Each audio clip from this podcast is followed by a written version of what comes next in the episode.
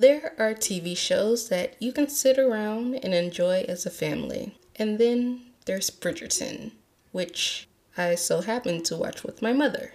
Yeah, nobody warned me.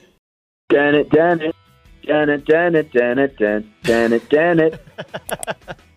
I like that. It's gonna be my new theme Janet, song. Janet, Janet, Janet, Janet, Janet, Janet, Batman.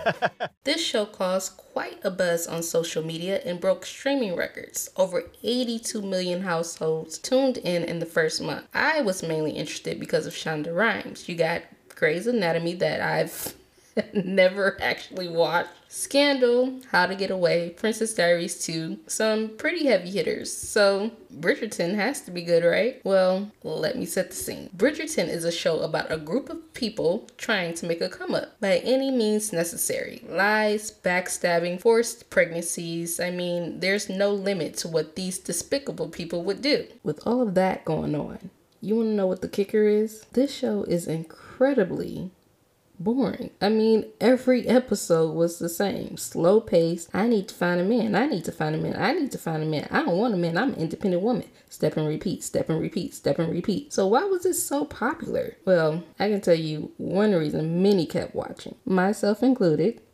the Duke of Hastings. I mean, just look at the material. Swoons heard across the world when he stepped onto the scene. A bit smug, but you'd be smug too had you had a bunch of gold digging hussies squawking and squilling at you 24 7. He was the rebel royal. Not interested in the glitz and glam, and definitely not interested in his fake fiance, Daphne. I mean, would you be interested in her? First of all, look at her hair. What is this? By now, you guys know I hate a bad wig. And if you're new, then I'm telling you now, I hate a bad wig. Look at these bangs, not the bang. Now, if you were not a part of the 82 million plus, let me explain why I called her his fake fiance. The Duke and Daphne in the very beginning make a deal. You see, he doesn't wish to be married. He's very much about the bachelor life. No kids, no woman, no worries, right? Then you have Miss Bangang, who wishes to be married, but to the right guy, not the losers her brother has been trying to ship her off with. Ideally, being seen with the Duke means more suitable suitors. Suitable suitors? Better suited suitors. Suitable. No. Better. Mm. You know what? Forget it. Y'all know what I'm trying to say. The ones she has interest in will approach her because who doesn't want something someone already has? As for the Duke, if he appears to be taken, then the women will respect him and let him live his blissful life he is destined to have. The only problem is there's only but so long this charade will last. I'll elaborate on that in a second. In the meantime, we have Daphne's sister Eloise, an obvious fan favorite for the sole purpose that she is the complete opposite of Daphne. She doesn't care about boys, she cares about books, which is a typical trope, but I mean, with this show, we needed something. She spends majority of her days on a wild goose hunt trying to track down Lady Whistledown, the Daily Mail intern who's been spilling the tea all around town. I'm like, how can she possibly know what everybody got going on in their lives? But I guess if you ain't got nothing going on, you can't help but to be consumed by everybody else. Which brings me to Penelope Featherington, who ain't got nothing going on, so she can't help but be consumed by everybody else. But to be fair, she's one of those unlucky in love girls. And living in a world where marriage and children are a woman's top priority, being unlucky in that department may give you a little extra time on your hands to indulge in other things, including backstabbing your cousin, which brings me to Marina. Now, her story piqued my interest a bit. First of all, she traveled a ways to live with her distant family, and one of the first things we see is that she's mixed and her family members are white, and they all were quite surprised. So it's like, yeah, these people clearly don't see each other often. Cause why y'all so shocked? But the real story is Marina been giving up the cookies, unwed with a baby on the way. Such a disgrace. Her cousin-in-law came up with this elaborate plan to trap a man so dishonor wouldn't be bestowed upon the family. By any means necessary, she was shoving anybody down her throat. If I was Marina, I would have ran away because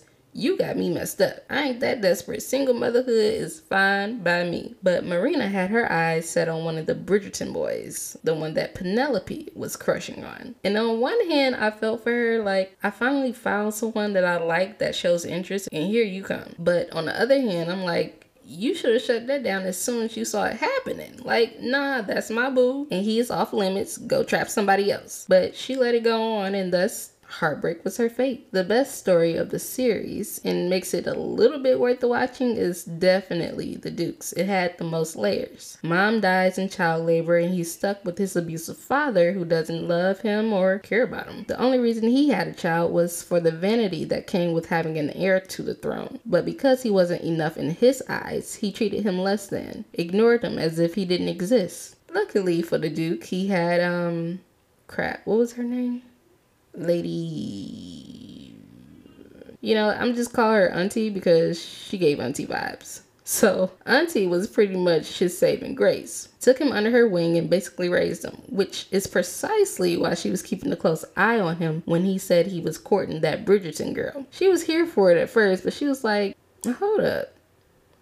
This looking a little sus Lady Whistledown even wrote about it, like, you ain't slick, Daphne. So when I say the charade can only last but for so long, I mean, I don't really think they thought it through, you know, all the possible outcomes. And how long did they think they can go before someone caught on? They get caught making out in the garden, and Anthony challenges Simon, or the Duke, aka the Duke, to a duel to defend his sister's honor. But because somebody saw them, Daphne pleads with the Duke to marry her so that she won't be tossed to the wayside and exiled from society. Simon was like, Well, that's too damn bad. well, he didn't say that exactly, but he wanted to. Instead, he just agreed. But here's the kicker for me because up until this point, they've been giving work friends chemistry at best. Like, you know, those people that you're cool with at your job, and then when you clock out, that's it. They ask you for your Instagram, and you're like, oh, no, nah, I don't have social media, knowing good and well you be on there all day. It was given that. So when they try to convince us that they've fallen hopelessly in love during this fake courtship, I'm like, Girl gone. The bangs were distracting me, so maybe I missed it. But anyway, they get married, and that's where I just can't with the show anymore. On one hand, I was feeling a little bad for Daphne. She wanted kids. He didn't because he promised his dad on his deathbed that everything he wanted would die with him. That Duke of Hastings bloodline would be finito. And I don't care what nobody say, I was rocking with him on that decision. Yes, it's spiteful. No, he has not healed, but so what? These are necessary measures.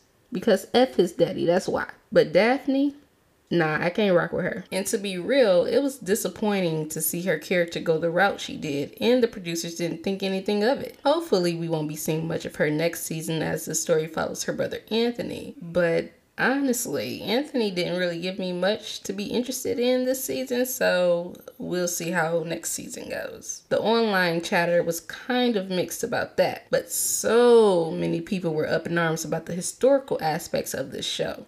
The clothes don't match the time. Speaking of clothes, be sure to stop by the Blush Bunny merch store and grab you some official Blush Bunny merch. Hoodies, pullovers, t-shirts, mugs, you name it. But yeah, people were like, why is there modern music? Why are there black people? First of all, if I'm not mistaken, it's not based on a true story. Just because it's set in a different century doesn't mean it cannot be fantasy. I mean, come on. I personally thought adding the modern day songs was cute. Took me a second to catch it though. I'm sitting there like, why does this sound so familiar? like, mm-hmm, mm-hmm, next. Hey, wait a minute. It was cute. Added a little razzle dazzle. And as far as the black people are concerned, do we really want to talk about what black people were doing in 1813? I mean, really? This would be a whole different show if that was the case. But it probably would have won the Emmy for Best TV Drama because we know how much the Academy loves black period pieces. And of course, within this whole conversation of black people being on the show, the sweet little subdivision of colorism came up. Yes, we absolutely need darker skinned people in lead roles. However, comma, this is Netflix we're talking about a Shondaland production, the anchor of interracial flings and things. Speaking of Anchor, make sure you guys are following the Blush Bunny podcast, available on Spotify, Apple, Anchor, Stitcher, and Google Podcasts. Link below. More episodes coming soon. But yeah, what did you expect? Now, if they had more dark skinned leads, people really would have been pissed. Probably would have boycotted the show. I personally think they should have had even more diversity. Really shake the table. Who do I contact to make this happen? Let me write Lady Whistledown real quick. Bridgerton, if you've seen the show, were you a part of the fanfare? Did you genuinely like it or were you just watching it because everybody else was? What's your overall thoughts? Let me know down below. You know, one thing I was waiting to happen, but it didn't. I just knew Julie Andrews was gonna pop up on the screen. I was so disappointed that she did it. Like, ugh. But we have our first Blush Bunny sighting. Thanks so much for your support. I really appreciate it. Blush Bunny merch is linked below. If you'd like to be featured in a video with your merch, send it on over. As I've mentioned, podcast links are down below. Right now, there's the first Twilight movie as well as the My Policeman audiobook, which was requested a few times by one of the blush bunnies to be uploaded as a podcast. So I'm happy that you're enjoying that. I'll keep you guys updated on the progress of the podcast in the community tab, also on my Instagram story. Hey, follow me on Instagram. I finally know how I want to do the page. It's going to be a fun, interactive experience there for all of us movie and TV lovers, as well as like my personal stuff. Thinking about doing a mini Q&A over there also. I say mini because I'm definitely gonna do one for the channel later. I won't dare to do it now because I owe you guys so much content. How disrespectful would that be? Hey, the next video is a Q&A. Girl, that is not what we asked you. but follow me at the blush bunny underscore on Instagram. If you're on Twitter, follow me at the blush bunny. Tweet me for a follow back so that I know that you're not a bot. Um, what else? Oh, if you want to see a video on Bridgerton Season 2, let me know. And if you would like an extended version of this audio on the podcast, where I talk more about the nature of the Duke's and Daphne's disturbing relationship, I'll do that. I wanted to keep this video on the light side, you know, censorships and and the monetizations are are heavy. so if you haven't done so already, be sure to click like and hop on over to that subscribe button and hit the bell. Otherwise, YouTube will never show you my videos. As always, I'm all ears. Until next time, bye.